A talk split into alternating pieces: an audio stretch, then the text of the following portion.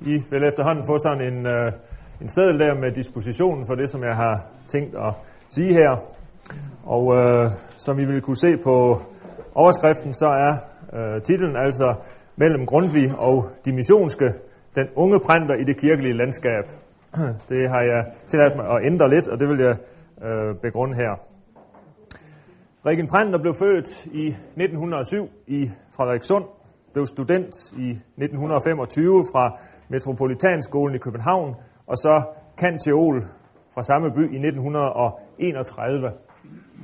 Og derefter så levede han nogle år som dels manuduktør i teologien, og øh, dels var han så på studieophold i udlandet, indtil han i 1935 blev sovnepræst i Vildsager Lime i Aarhus Stift, for øvrigt nabosovn til mit eget hjemsovn, og øh, to små landsovne, og øh, et sted, hvor for øvrigt Asger Christian Højlunds farfar, Christian Højlund, proprietær, var medlem af provstiudvalget, har jeg fundet ud af.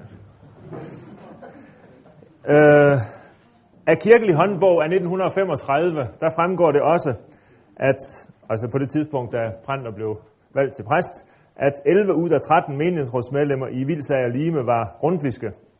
En var indermission, og en var uden for partierne. Pranter Øh, fortæller i sine erindringer, at han søgte flere embeder på samme tid, alle på Aarhusegnen, og alle med et grundvispræg eller bredt folkekirkeligt præg. Men han blev altså valgt af et helt overvejende grundvisk menighedsråd.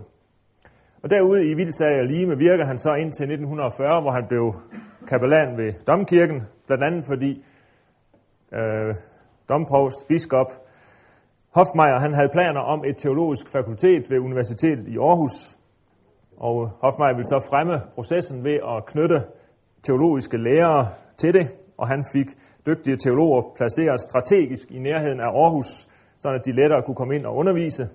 Og det gjorde Brænter allerede fra 1936. Men så kom besættelsen med de besværlige rejseforhold, og så øh, var det lettere at være i selve Aarhus. Her var han så også i 1944, hvor han forsvarer sin disputats om Luther.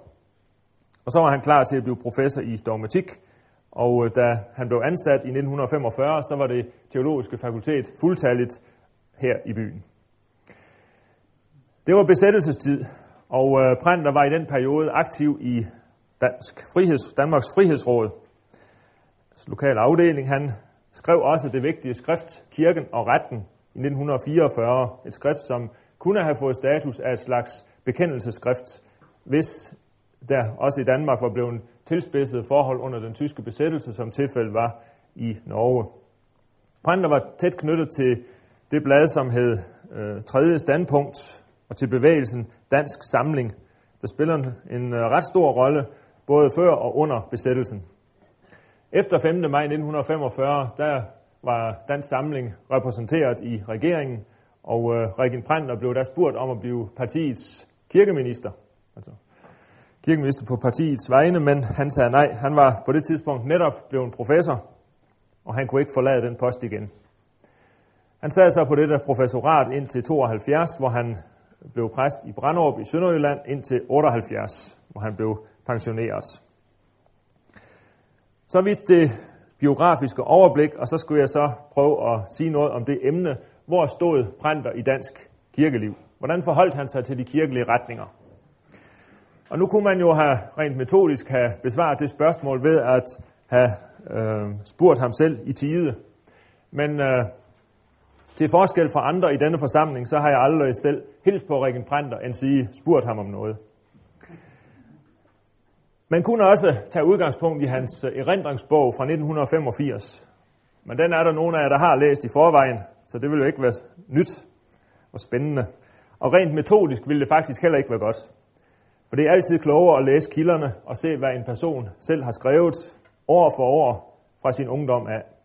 For rent ud sagt, hvad husker et menneske, som er 78 år, om hvad han selv mente, da han var 23 eller 32? Så jeg har valgt som forberedelse det her foredrag at begynde at læse Pranters forfatterskab igen fra begyndelsen. Og som jeg havde forventet, så var der faktisk også nogle ting, som så ganske anderledes ud end det billede, som man får, når man læser hans erindringer fra 85. Der er nogle ting, som fremhæves i erindringerne, Måske fordi de er blevet vigtige for ham undervejs. Andre ting forties. Måske fordi han har skiftet mening. Måske fordi han er flov over, hvad han mente i sin ungdom. Eller måske simpelthen fordi han har glemt det. Øh, hvem ved. Så lad os nu prøve på at se, hvad hans artikel og bøger viser om hans kirkelige placering sådan kronologisk. Højere grundvisk teologisk kandidat på rejse, det handler om årene 1931 til 35. Selvom han kun var sådan 24 til 28 år på det her tidspunkt, så skrev han en øh, del indlæg i kirkelige blade og teologiske tidsskrifter, og gennem dem er det muligt også at få indtryk af, hvad den helt unge prænder øh, mente om kirkelige forhold og retninger. Han var på det tidspunkt grundvigianer. Men hvordan? Han var i studietiden engageret i den grundviske forening Studenterkredsen, en tid også som formand, og måske af den grund var han øh, sendt som grundvisk delegat til en kirkelig fredskongres i Cambridge i 1931, og øh, derfra så skrev han hjem til Højskolebladet. Og så vidt jeg ved, er det den første offentlige artikel fra hans hånd, og øh, det er altså i et grundvisk blad, han første gang tager ordet offentligt som grundvigianer. Og han er der en grundvigianer imod liberal teologien. Den teologi, den er dogmatisk for tynd, fordi den ikke har nogen øh, eskatologi, den har ingen forståelse for sakramenterne, og øh, liberal teologien er også etisk for overfladisk, sådan som det kom til udtryk på denne konference ved amerikanske teologers øh, humane kulturoptimisme. Prænder, han var ikke tilhænger af afrustning. Han regner ikke med, at verden går mod lyksalighed i 1931. Han siger, at det kan snarere gå mod krig. Derfor er kirkens opgave at besinde sig på evangeliet, forkynde evangeliet og derved holde den enkelte fast på tjenesten for næsten. Sådan taler han næsten tideværvsk i 1931 med en klar front mod den sådan liberalt humanistiske udgave af grundvigianismen, som Tideværv også reagerede imod. Så i den henseende var han altså enig med Tideværvs kritik af dele af det grundviske miljø. Det var han også, når han øh, samme år tog afstand fra enhver tale om kirkens røst eller kirkelig fællesoptræden. Og i sin argumentation, der bruger Printer generationsforskellen. Han siger, den yngre generation tror ikke mere på nytten af udtalelser og resolutioner, som de lidt ældre ønsker det. Og det er et sprogbrug, som helt lyder som tideværv, og deres tanker om generationsoprør og ungdomsoprør. Når han i 1933 siger, som jeg har citatet på papir der, Tideværvsbevægelsen er ved ganske langsomt at glide ind i interesseløshedens sfære som bevægelse betragtet. Dette skyldes den tiltagende tendens til isolering og vender lille ånd, og til at søge alliance med en hendøende liberalismes radikalisme. Det udsagn øh, bekræfter, at øh, det, der står i, i erindringerne, at han faktisk på et tidspunkt har stået tideværv øh, nær. Det var der, tingene skete i hans studietid. Øh, han deltog i tideværv sommermøde. Han var studiekredsleder i den korte tid, hvor tideværv øh, havde magten i det kristelige studenterforbund, og efter man havde splittet det, og øh, han styrede, altså tideværv styrede studenterforbundet nogle år, øh, indtil det afgik ved døden. Og der var Brandt altså Øh, medleder på en eller anden måde. Jeg vil også øh, mene, at, at det han anklager tidevær for med den her sætning, det er sådan set ikke, hvad gruppen teologisk står for. Øh, det er deres opførsel, og det er deres senere udvikling. Altså deres tiltagende isolation, deres tendens til at ende som en klike. Det er først i 1935, man, man møder øh, Prenters første opgør med tideværv, i, og det er i den grundviske studenterkredses blad. Der siger han, Tideværv har ret i, at i os er der kun mørke, og vores håb er alene Kristus. Men tidværv forsømmer at tale om dåben og menigheden. De glemmer at tale om samhørigheden mellem det folkelige og det kristelige, og de taler ikke om helliggørelse. Så vidt hans kritik af tideværv. Og sidenhen kom der flere øh, kritikpunkter til, Øh, og når han i sin disputats i 44 forsvarer en real fromhed, så kan man vel også se det som et, et indlæg mod tideværv ud fra Luther.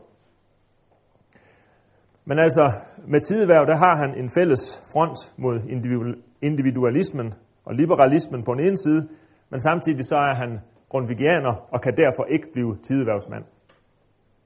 Og det er også ud fra Grundtvig, at han vurderer samtidens tyske dialektiske teologi, som han i de år læste med stor interesse, men også forholdt sig kritisk og selvstændig til.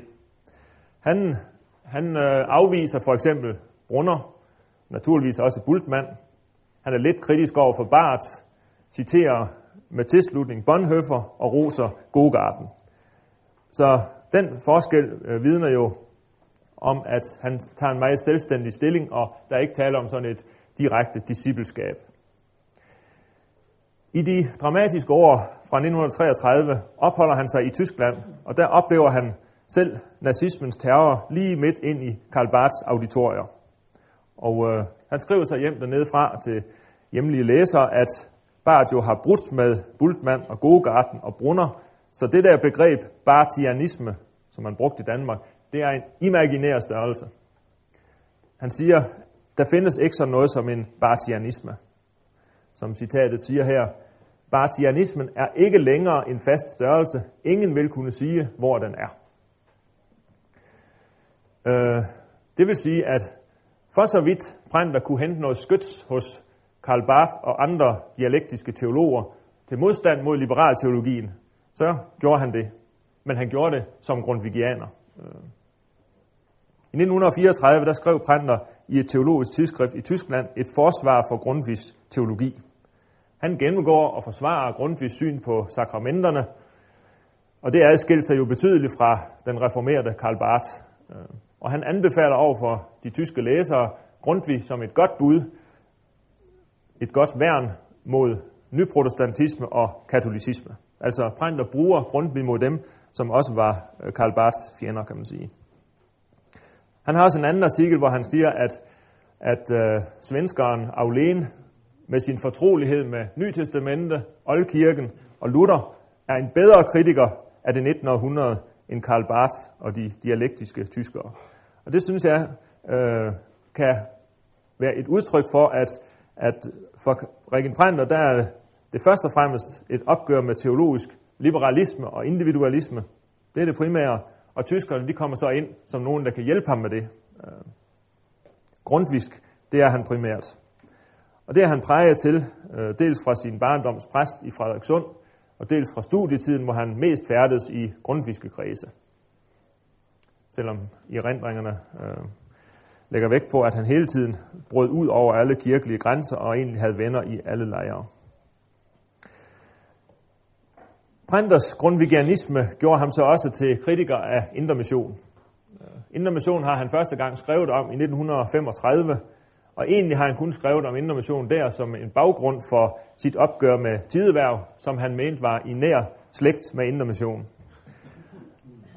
Det billede, som øh, han får tegnet af Indre Mission i den forbindelse, er ikke just positivt. Indre Mission, de lægger vægt på mennesket, øh, menneskets helliggørelse, menneskets individuelle frelsthed. Indermission lægger vægt på afholdenhed fra verden. Indermission er præget af pietistisk lovtrældom, og indermission fører en jargon i Kanaans tungemål. Det lyder helt som den kritik, man kunne møde i bladets tideværv. Som grundviganer vurderer han også Oxford-gruppebevægelsen, der fløj hen over landet som en vækkelse midt i 30'erne. Og Oxford-gruppen havde jo sin rødder i en engelsk-amerikansk helliggørelsesbevægelse, og den var på flere punkter i, i god overensstemmelse med den liberale teologi. Og overfor det satte Printer så en grundvisk nådemiddel kristendom. Det er ikke menneskets oplevelser, der er vigtige, øh, siger han, og øh, derfor tager de mennesker fejl, som hylder Oxford-gruppen, fordi den faktisk tilfredsstiller menneskers behov. Det gør den måske, siger Printer, men det er ikke noget gyldigt kriterium. Guds gerning i nådemidlerne er det vigtige. Det er ikke resultaterne, man skal lægge vægt på. Men Brandner gør så det, at han giver Oxford ret i, at man faktisk trænger til en, en vækkelse. Og deri adskiller øh, Branders kritik sig jo ret betydeligt fra tideværv, som var totalt afvisende. Så jeg mener altså, man kan sige, at Grundtvig, øh, undskyld, Brandter i den her periode stod på et højere grundvisk stade. Han øh, Mark grundvis, de fleste af hans artikler er trygt i grundviske blade, så det kunne ikke undre nogen, at han i 1935 søgte og fik et præstembede i et grundvisk sovn. Grundvigianer er han, men han har også allerede en modvilje mod alt retningsvæsen. Det kommer også til udtryk indadtil i, i det grundviske miljø. I 1933 skulle man fejre øh, 150-året for, for Grundtvig, og øh, Pranter var så indbudt til at tale til det grundviske vendemøde i den anledning.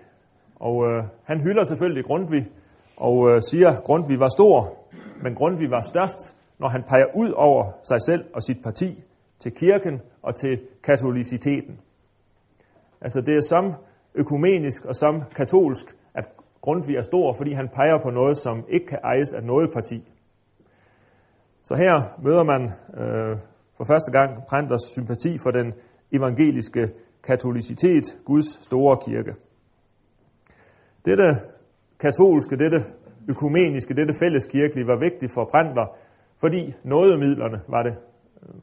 Og det er altså noget, han har fundet hos Grundtvig selv, og øh, netop derfor kunne han ikke være grundvigianer i sådan en snæver partimæssig forstand. Som grundvigianer vil han netop vægtlægge kirken, og det kommer så til at præge den næste periode af hans liv. 1936 til 1940, Grundtvigs sovnepræst med bartianske anlæggender. Hjemkommen fra de der års horisontudvidelse i udlandet, blev han så præst på landet, og øh, det kan jo også have haft betydning for hans stigende vægt på kirken. Han skriver i sine erindringer om studieåret hos Karl Barth i Bonn. De to semestres indtryk satte sig spor resten af livet. Og det udsagn, det bekræftes af forfatterskabet for disse år, hvor Karl Barth fra 1936 virker som en autoritet side om side med Grundtvig, ja nærmest over Grundtvig. Han siger stadigvæk vi om de grundviske, men nu lægger det prænder på sinde at få Grundtvig placeret ind på linje med Barth, øh, og eventuelt i modsætning til dele af den danske grundvigianisme. Og det er også karakteristisk, at når Prenter skriver nekrologer om øh, folk, øh, om for eksempel forskellige danske teologiske professorer. Han skriver nekrolog om den konservative missionsmand, professor Oscar Andersen, og om den liberale teologiske grundvigianer, professor J.P. Bang. Og Prenter skriver velvilligt om dem begge. Det skal man jo også gøre i en nekrolog. Øh, men det han så skriver om dem, det er, at J. Oscar Andersen, han har forberedt Karl Barth. Og J.P. Bang, han nærmede sig Karl Barth. Pranter vil stadigvæk ikke tale om Karl Barth som en ny retningsleder, for Karl Barth er den, som sætter teologiens sag i højsædet. Og teologiens sag, det er teologi ud fra åbenbaringen, teologi ud fra Bibelen. Og Pranter går i rette med ældre tiders selvoptagede teologer, for Karl Barth er netop ikke selvoptaget, han er sagoptaget. Og sagen, det er teologi. Og på en række punkter, der har øh, Pranter i de her år nogle anlæggende, som er typiske for en teolog, som har lært af Karl Barth. Pranter taler stærkt øh, om skældet mellem religion og kristendom, skældet mellem humanisme og kristendom. Og i de her år, der taler Regen Pranter om evangelium og lov. Altså den rækkefølge. Ikke lov og evangelium, som Luther gjorde det, og den ældre Pranter gjorde det, men han taler i de her år om evangelium plus lov, ligesom Karl Barth. Og det fører vel med sig, at, at hele tilværelsen skal forstås ud fra Kristus, øh, til forskel fra en, en klassisk grundvisk tale om skæld mellem det folkelige og menneskelige. Øh, teologiens bundethed til skriften, det er et bartiansk anlæggende, og det fører Regen Printer frem i, i 30'erne både i teori og praksis. Han skriver lange, lærte bibelteologiske artikler, og han forsvarer teologien som skriftteologi. Han lægger også vægt på, at det er både det gamle og det nye testamente, der skal frem i forkyndelsen, for hvis ikke man har hele Bibelen med, så går det galt i kristologien. Og her er jo virkelig på lang afstand af de liberale teologer, som netop ikke regnede og brugte GT, og derfor, som han siger, øh, tolker Nytestamentet ud fra egne erfaringer og følelser. Hans bibelsyn, det vil han selv hverken kalde gammelt eller nyt, øh, hverken ortodoxt eller liberalt. Han vil give den historiske kritik ret, men han siger bare, at den er ikke tilstrækkelig. Man må først og fremmest lytte til selve skriftens budskab. Og af den tyske teolog Thurneisen, der har han lært, at prædiken skal være en aflæsning af bibelteksten. Og prædiken begynder at udarbejde prædikenvejledninger ud fra den devise, øh, prædiken som aflæsning af bibelteksten. Det var både Indermission, de grundviske og tideværv imod af hver sine grunde. Øh, vækkelsesfolkene de savnede vidnesbyrdet, hvis en prædiken bare er aflæsning af en bibeltekst. Og tideværv de var jo ikke bibelteologer. Men altså Prænder vil have aflæsning. Han lægger vægt på et grundigt eksegetisk arbejde. Så der er jo noget i den her bartianske påvirkning, som peger en, i en anden retning end hans grundviske baggrund, og som derfor måtte gøre ham mere kritisk over for sin egen tradition og dens lyssyn. Og øh, han siger, at der er simpelthen for lidt teologi og for lidt forkyndelse i grundviske kredse. Nu har han jo også mødt det i praksis ude på, på østjyske marker. Øh, Prænder siger, at der er for lidt bibelbrug i grundviske kredse, og når man har for lidt baggrund i Bibels kristendom, så mister man også baggrunden for at forstå sakramentkristendommen. Så der er en forkyndelsens nød i grundviske kredse. Og al deres højskoleidyl og deres dans, det var ikke nok til at værne ungdommen mod den kommende nazisme, siger han. Af en eller anden grund, så havde Rikken Prænder åbenbart et meget dårligt forhold til dans. Øh. Det er han inde på flere gange. Øh, ja. Prænder, han lagde med sin øh, bartianske påvirkning også afstand til Anders Nørgaard, og uh, Nørgaards uh, i de år meget omtalte grundvig renaissance. Anders Nørgaard var en grundvisk valgmenighedspræst, som øh, førte kamp mod liberalismen og mod det udvandede i de grundviske miljøer, men han gjorde det ud fra grundvis kirkelige anskuelse. Og øh, derfor så tog Nørgaard afstand fra det lutherske skriftprincip, som han simpelthen kaldte for protestantismens grundskade. Og øh, det tog Prænder jo klart afstand fra og henviste til Karl Barth og til den gavn, som bekendelseskirken i Tyskland havde haft netop af skriftprincippet. Et område, hvor man også mærker hans spartianske præg, det er vægtlægningen på kirken. Kirken med stort K. Kirken som subjekt i verden. Altså kirken som den, der har en røst og en sag ind i kulturliv og folkeliv. Øh, jeg har nævnt, at Øh, først i 30'erne, der ville han som typisk grundvisk og tideværvsk afvise, at kirken skal gøre sig gældende som kirke. Men øh, fra 1936, så taler Prenter direkte for det, inspireret af den tyske kirkekamp. Men hvis kirken skal kunne tale, så må den også være en enhed. Og øh, han har da også en, en rummelig holdning over for folk, han ikke er teologisk enig med. Derfor kunne Prenter også rejse op til Island som repræsentant for den danske kirke, sådan på halvofficielle rejser, hvor han i meget diplomatiske vendinger øh, udtaler sig pænt om alt og alle, øh, lige fra de liberale islandske teologer til de ortodoxe Hallesby-folk, fordi man skal holde sammen om kirken. Også herhjemme lægger han vægt på, at man skal holde sammen inden for de kirkelige øh, retninger. Man skal væk fra de gamle kirkelige skæld. Øh, nu skal sovnene på banen. Sovnene skal til at gøre noget for de unge. Organisationerne magter det ikke. Så nu går Printer i sådan en kirkelig, folkekirkelig retning. Og dermed kunne man jo sige, at han nærmede sig kirkelig centrum, som er den kirkelige retning, der plejer at repræsentere vægten på sovnet og embedet og traditionen og kirkefromhed og den slags i dansk kirkeliv. Men altså Prænder engagerer sig ikke i kirkelig centrum, fordi når han nu ikke vil bygge på retninger, så vil han jo heller ikke knytte til ved den retning, som for øvrigt også havde det meget vanskeligt øh, på det her tidspunkt. De højkirkelige var ikke blevet til nogen bevægelse endnu. Øh, faktisk så møder man hos Regen Prænder meget lidt til noget højkirkeligt anlæggende i 30'erne, selvom vi jo ved fra hans erindringer, at han i, i øh, 20'erne var med til at stifte teologisk oratorium. Vægten på Sovnekirken fandt man faktisk der sidst i 30'erne mest mærkbart i KFUM-kredse, hvor ledende teologer var begyndt at lægge vægt på det objektive, blandt andet kirken. Så kirken fik en stærk understregning i KFUM-kredse. Og det er han opmærksom på, og det roser han KFUM for. Og øh, karakteristisk nok, så begynder Pranter på det her tidspunkt at skrive mere i, i ungdomsarbejderen, som var et slags teologisk øh, tidsskrift, et lederblad for KFUM.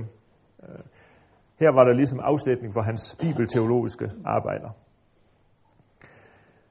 Man kunne sige, at det var ikke unaturligt, om hans kritik af de grundviske, med han, og hans vægt på skriften, hans vægt på kirken, kunne få ham, have fået ham til at nærme sig den anden side i dansk kirkeliv, Indre Mission. Og hans polemik mod dans, og hans polemik mod, at folk arbejder om søndagen, det kunne jo nok også varme nogle missionsfolks hjerter. Øh, de to spørgsmål var ret vigtige for mange i Indre Mission dengang. Men alligevel, når Printer skriver om Indre Mission, så er han stadigvæk en udenforstående og overvejende kritisk betragter. Han skriver også her sidst i 30'erne, at Indre Mission i sin pietisme ikke vil interessere sig for kulturen. Og Indre Missions spørgende prædiken går han ikke ind for, og øh, så taler han om, at Indre Mission har en særlig frelsespsykologi. Og det lyder heller ikke til, at han går ind for det, når man bruger sådan et ord. Øh, derimod så engagerer Printer sig her i 30'erne i en anden bevægelse, da han støder på øh, forfatteren og politikeren Arne Sørensen og dennes bog om det moderne menneske. Og den øh, finder Printer god i sin kritik af det humanistiske menneskesyn, og han går sammen med Arne Sørensen og er med til at stifte partiet Dansk Samling. Kulturinteressen deler han med Arne Sørensen, og også kritikken af liberalismen og individualismen. Og så kommer vi til 1940 til 44, hvor bypræsten vil have kirken ud i folket og kulturen. Han ser dansk samling som et udslag af den nye folkelige rejsning på kristen grund. Og der var jo øvrigt rigtig mange teologer og præster med i, i øh, det her parti, som man kunne kalde et slags kristeligt parti. Prænter, han var en ledende tænker i dansk samling. Andre, for eksempel Halkok, var derimod meget kritiske over for det her parti, fordi Arne Sørensen både før besættelsen og i starten af besættelsestiden havde undsagt det parlamentariske demokrati. Anders Sørensen mente, at øh, parlamentarismen havde udspillet sin rolle og spillet for lidt. Og det var ikke øh, populært hos de andre øh, gamle politiske partier, og øh, der var der meget polemik omkring, og i den forbindelse så smækkede Regin Printer højlydt med døren til Kristi Dagblad, og ville ikke længere skrive i det blad, øh, efter at Kristi Dagblad havde ført hets mod, mod dansk samling op til Folketingsvalget i 1943. Det her politiske engagement, det lå i forlængelse af det bartianske, at kultur og folkelighed må ikke løsrives fra forkyndelsen. Altså Guds riges komme skal bestemme alting, siger Printer. Øh, og det var jo en vældig forskel i forhold til øh, liberalteologien, hvor eskatologien var helt død. Men altså, Printer er bange for en folkelig rejsning uden kristen baggrund. Derfor så skal der være en, en kristen øh, basis for, at der kan blive en national rejsning.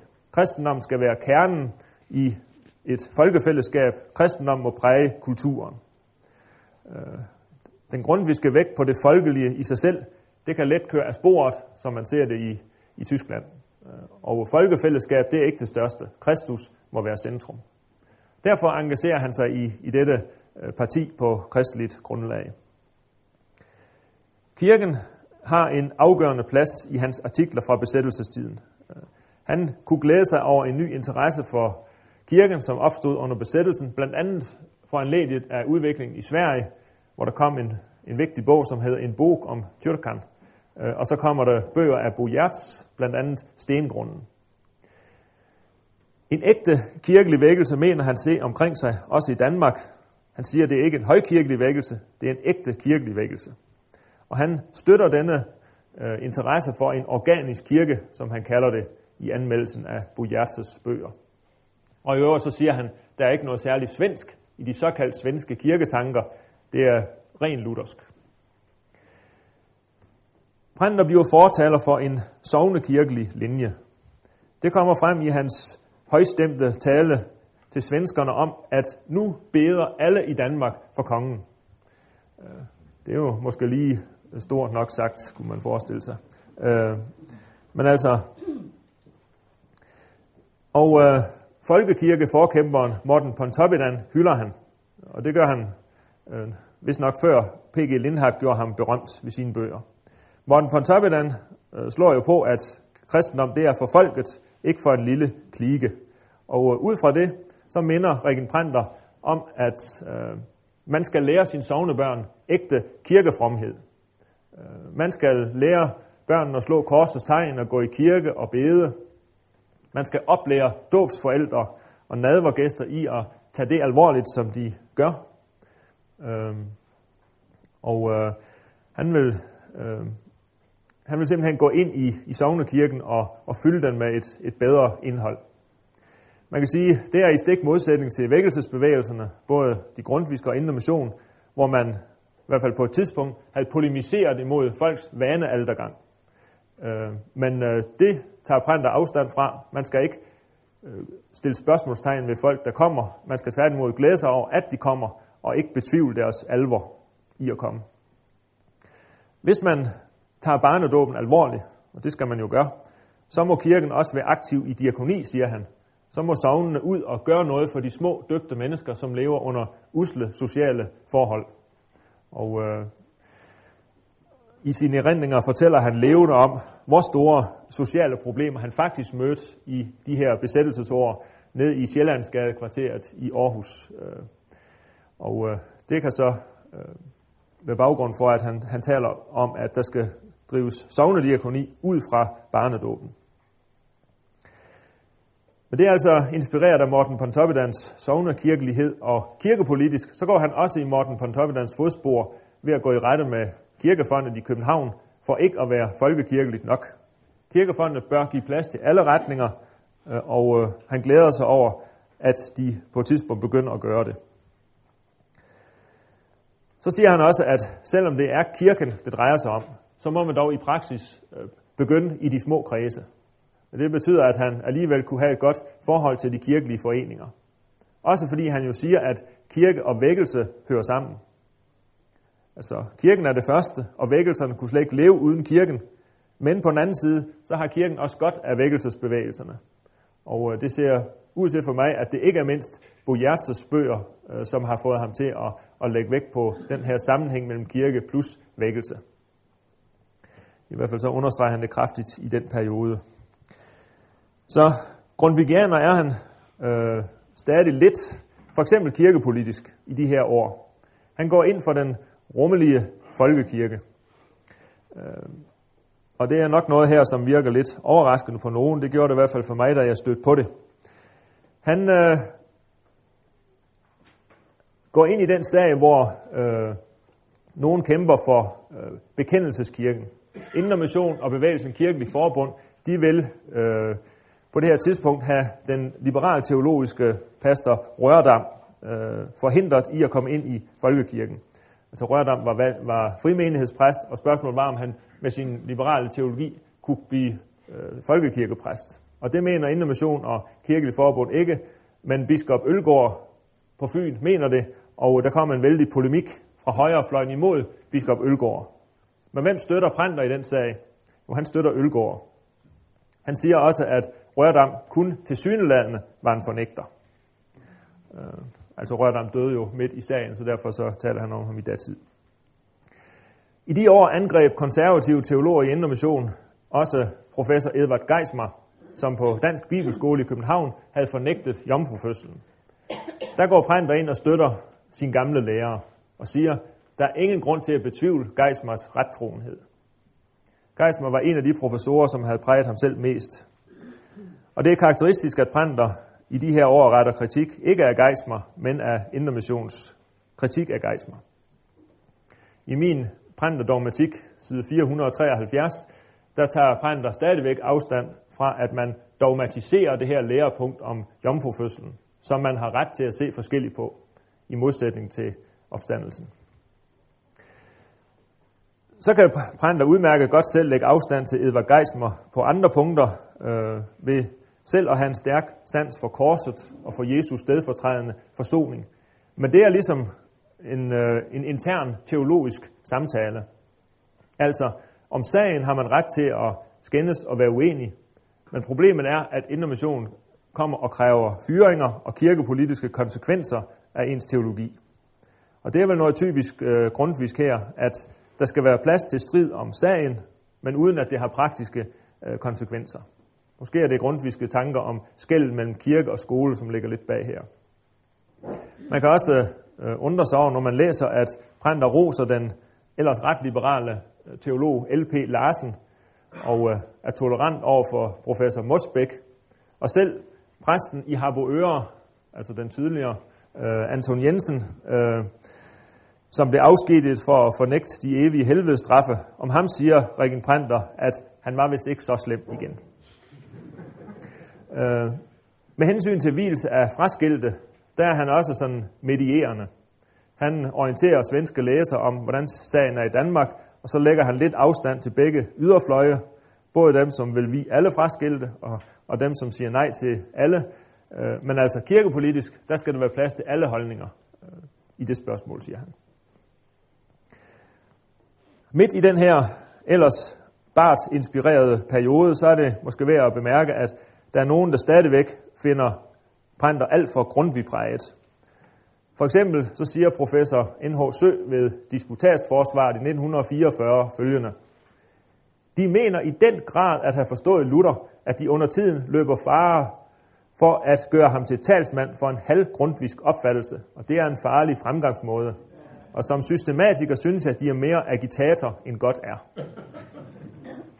Jo, så blev hans, hans øh, forsvarshandling den blev afviklet under, under meget dramatiske omstændigheder, fordi nogle af dem, der deltog, de egentlig var under jorden øh, i besættelsestiden.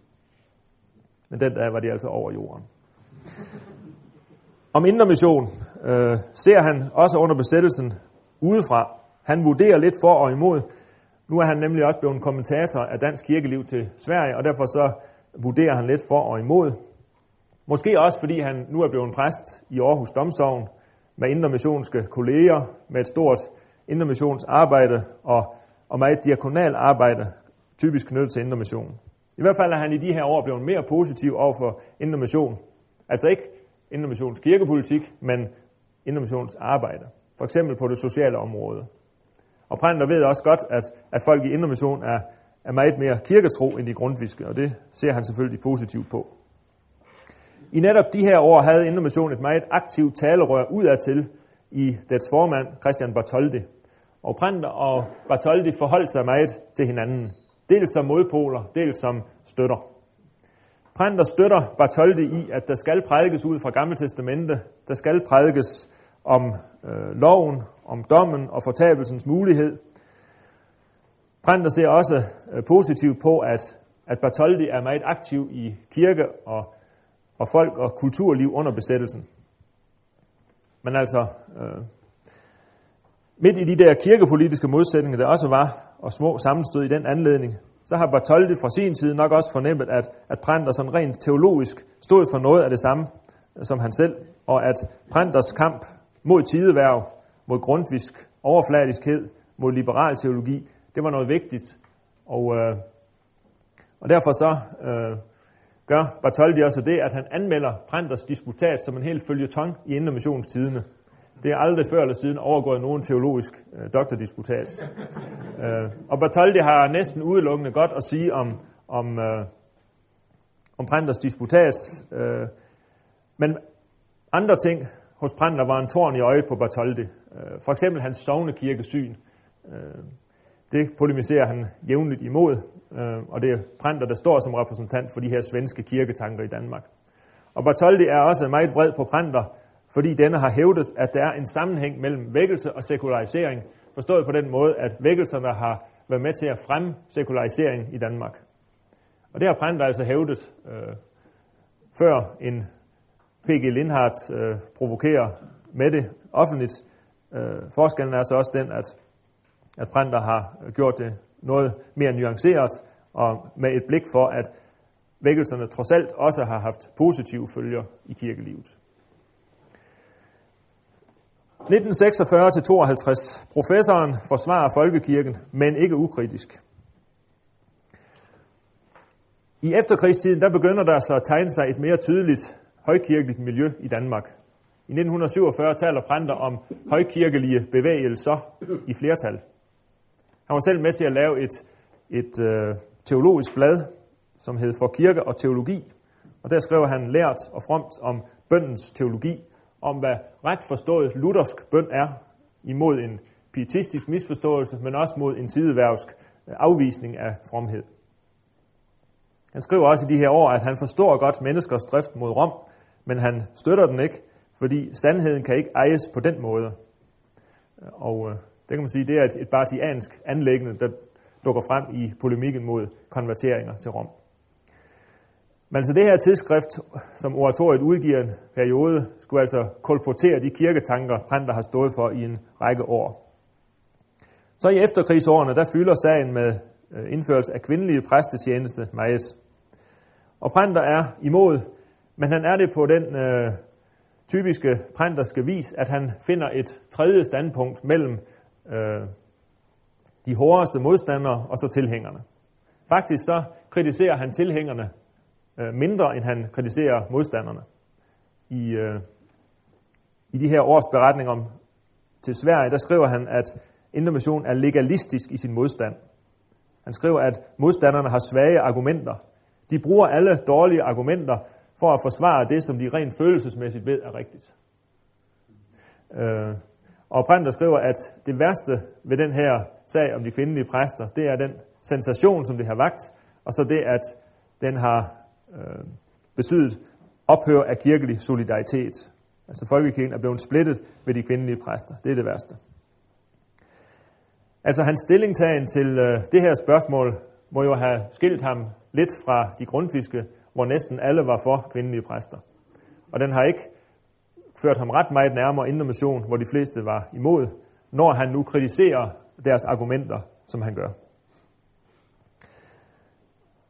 Prænder bliver som fortaler for øh, sovnekirkeligheden overhalet indenom i de her år af sin kollega øh, P.G. Lindhardt, som udvikler sig til, det han ikke altid har været, en dansk folkekirkeideolog. Og Prænder går der imod ham for hans sorgløse folkekirkelighed. Og det gør han ud fra Grundtvig. Øh, ud fra Grundtvig afviser Printer både en folkekirkeideolog som Billing i Sverige og Lindhardt i Danmark. Han er jo selv øh, folkekirke talsmand, øh, men altså vækkelse må der til.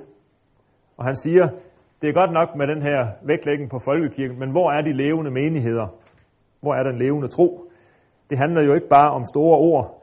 Man skal ligesom se på kirken fra en præsts vinkel. Og øh, der ved han jo, hvordan det kan se ud, for eksempel i hans eget distrikt i Aarhus Domsovn. Så Prænder er bange for en en kirkelig tryghed og en, en selvtilfredshed inden for folkekirken. Der er brug for vækkelse, og øh, der skal være plads til tro, til tale om vækst, til tale om eskatologi i et kirkesyn. Folkekirken det er ikke bare sådan en institution. Tro, vækst og eskatologi. Kirkepolitisk, øh, der går han også en, en mellemvej her i årene efter krigen. Han siger, at folkekirken er en kirke, øh, så der skal ikke være nogen ubegrænset rummelighed. Der skal både være rummelighed og grænser. Øh, derfor går han ind for en øh, teologisk rummelighed i folkekirken, og derfor er han, og det må vi så indrømme, derfor er han offentlig modstander af et menighedsfakultet. Han er også en modstander af at gøre folkekirken til en bekendelseskirke. Der var en sag øh, i de her år om en pastor Hjort, op i Nauer ved Holstebro. En præst, som var ortodox luthersk i sin lære, øh, og som øh, var kommet i, i øh, lidt uoverensstemmelse med sin menighed og havde nedlagt sit embede, og nu kræver at få øh, en domstolserklæring for, at hans lære var ret. Og øh, det, det ønske kunne han ikke få opfyldt, og så ender det med, at han bliver afskediget administrativt. Og den der Hjort-sag, har Printer selvfølgelig beskrevet, og øh, der siger han, at han er imod at gøre folkekirken til en bekendelseskirke. Men selvfølgelig skal der være plads også til en ortodox lutheraner som Pastor Hjort. Øh, men altså, de ortodox Luther skal, skal ikke have ene ret i folkekirken, og øh, det synspunkt, det skal ikke fremmes af lovgivningens vej. Det har bedst er at blive fremmet af overbevisningens egen indre kraft. Kirkepolitisk går han også i de her år ind for mere demokrati i folkekirken, altså nærmest I.C. Christensens aktive folkekirkelinje, og øh, på den måde er han jo lidt i modsætning til gammel grundvisk kirkepolitik, som jo ikke var på I.C. Christensens linje, men ville have klare skæld mellem øh, kirke og menighed. I de her efterkrigsår er han fortsat mod øh, alle kirkelige retninger som retninger, men, men nu begynder vægten mere at flytte over på en kritik af, af tideværvs antipietisme. Det mødte han hos mange studenter på det teologiske fakultet i Aarhus, denne antipietisme. Og øh, han har aldrig selv ville være pietist, men han vil bestemt heller ikke være antipietist. Og øh, igen er der nogle anlæggende her, som må have været øh, positiv i Indermissions ører. Øh, men på den anden side, så er Bartoldi øh, igen vred på Pranter, fordi nu har øh, Pranter anmeldt øh, P.G. Lindhards bog om vækkelser og kirkelige retninger, hvor Lindhardt øh, siger, at vækkelserne har tæt sammenhæng med de sociale forandringer i samfundet, og øh, det var øh, Bartoldi yderst vred over, men Pranter støtter Lindhardt i den øh, diskussion der. Så igen, der er øh, for og imod i øh, Indomissions forhold til, til Printer. Det har heller ikke huet folk i Indomission, hvis de har læst, hvad han skrev i 1948. Øh, det citat, der står nederst på jeres papir, om kristendommen fik fremmed herredømme under Bibelens bogstav eller professorers rette lærere. Og øh, der er Bartoldi i efterkrigstiden kaldt det teologiske fakultet i Aarhus for en røverkugle, så er det karakteristisk, at han, han undtog heller ikke Printer fra den karakteristik. Printer var en del af røverkuglen. Ja, ja, ja. Øh, ja, nu står der ikke mere på jeres papir, og det er, hænger sammen med, at jeg desværre ikke selv er nået til vejs ende med læsningen af hele hans forfatterskab efter den her plan, og tiden er jo også ved at være gået her i den her time. Men øh, andre iagtager har peget på, at Printer øh, blev lidt mere grundfisk igen på sine gamle dage, at han lagde lidt mere vægt på det objektive i Bibel og bekendelse med tiden, og at øh, hans modstand mod kvindelige præster, øh, hvad han selv opfatter som et gammelt grundvis synspunkt, ja, den modstand førte ham tættere på folk på den teologiske højrefløj, som han ellers ikke tilhørte. Hans teologi blev ikke meget efterspurgt i de kreds, han egentlig tilhørte. Øh, og øh, det kommer frem i en lille printeranekdote, som jeg nu vil, øh, nu nærmer vi os afslutningen, så kommer vi også til en lille anekdote. Øh, printer skal have, have deltaget i, i sådan et stort grundfisk møde i Odense, hvor en masse grundvigianer af alle afskygninger var samlet, og der skal Printer have affyret følgende salut. Vi er grundvis ord forsvundet af hans hus. øh. Indomission fik han aldrig noget særligt Øh, forhold til, bortset fra, at han øh, jo gerne medvirker som øh, prædikant og foredragsholder der, som alle andre steder. Og i erindringerne fra 1985, der tegner han et meget positivt billede af de missionsfolk, han har mødt i sit liv. Og måske afspejler det den gamle mands venlige betragtning, eller også er det det, som står tilbage, at han til sidst egentlig måtte føle sig mest øh, på kirkelig hjemmebane i de kredse. Og så den sidste afsluttende krølle. Øh, teologen Jørgen I. Jensen fra Københavns Universitet har sagt, at det, at professor N.H. Sø virker i København, og det, at Regen Printer virker ved Aarhus Fakultetet, det har nok haft større betydning, end man har regnet med. De to har hindret øh, interessen i at oprette et menighedsfakultet i deres tid, siger han i 1996. Men det varede faktisk ikke så længe. Faktisk var det meget kort. I 1972, der søgte Pranter sin afsked fra universitetet. Det gjorde han den 10. september på Grundtvigs dåbsdag. Hvis Dansk Teologisk Tidsskrift har ret i den dato, den 10. september, så faldt det meget præcis sammen med, at øh, menighedsfakultetet i Aarhus havde sin første undervisning en af de nærmeste dage derefter. Så øh, det er en lille pussy sammentræf. Jeg ved så ikke, om datoen er rigtig, fordi Svend Bjerg har egentlig en anden dato, men den dato, der stod i Dansk Teologisk Tidsskrift, den passer bedst ind i min pointe, så den...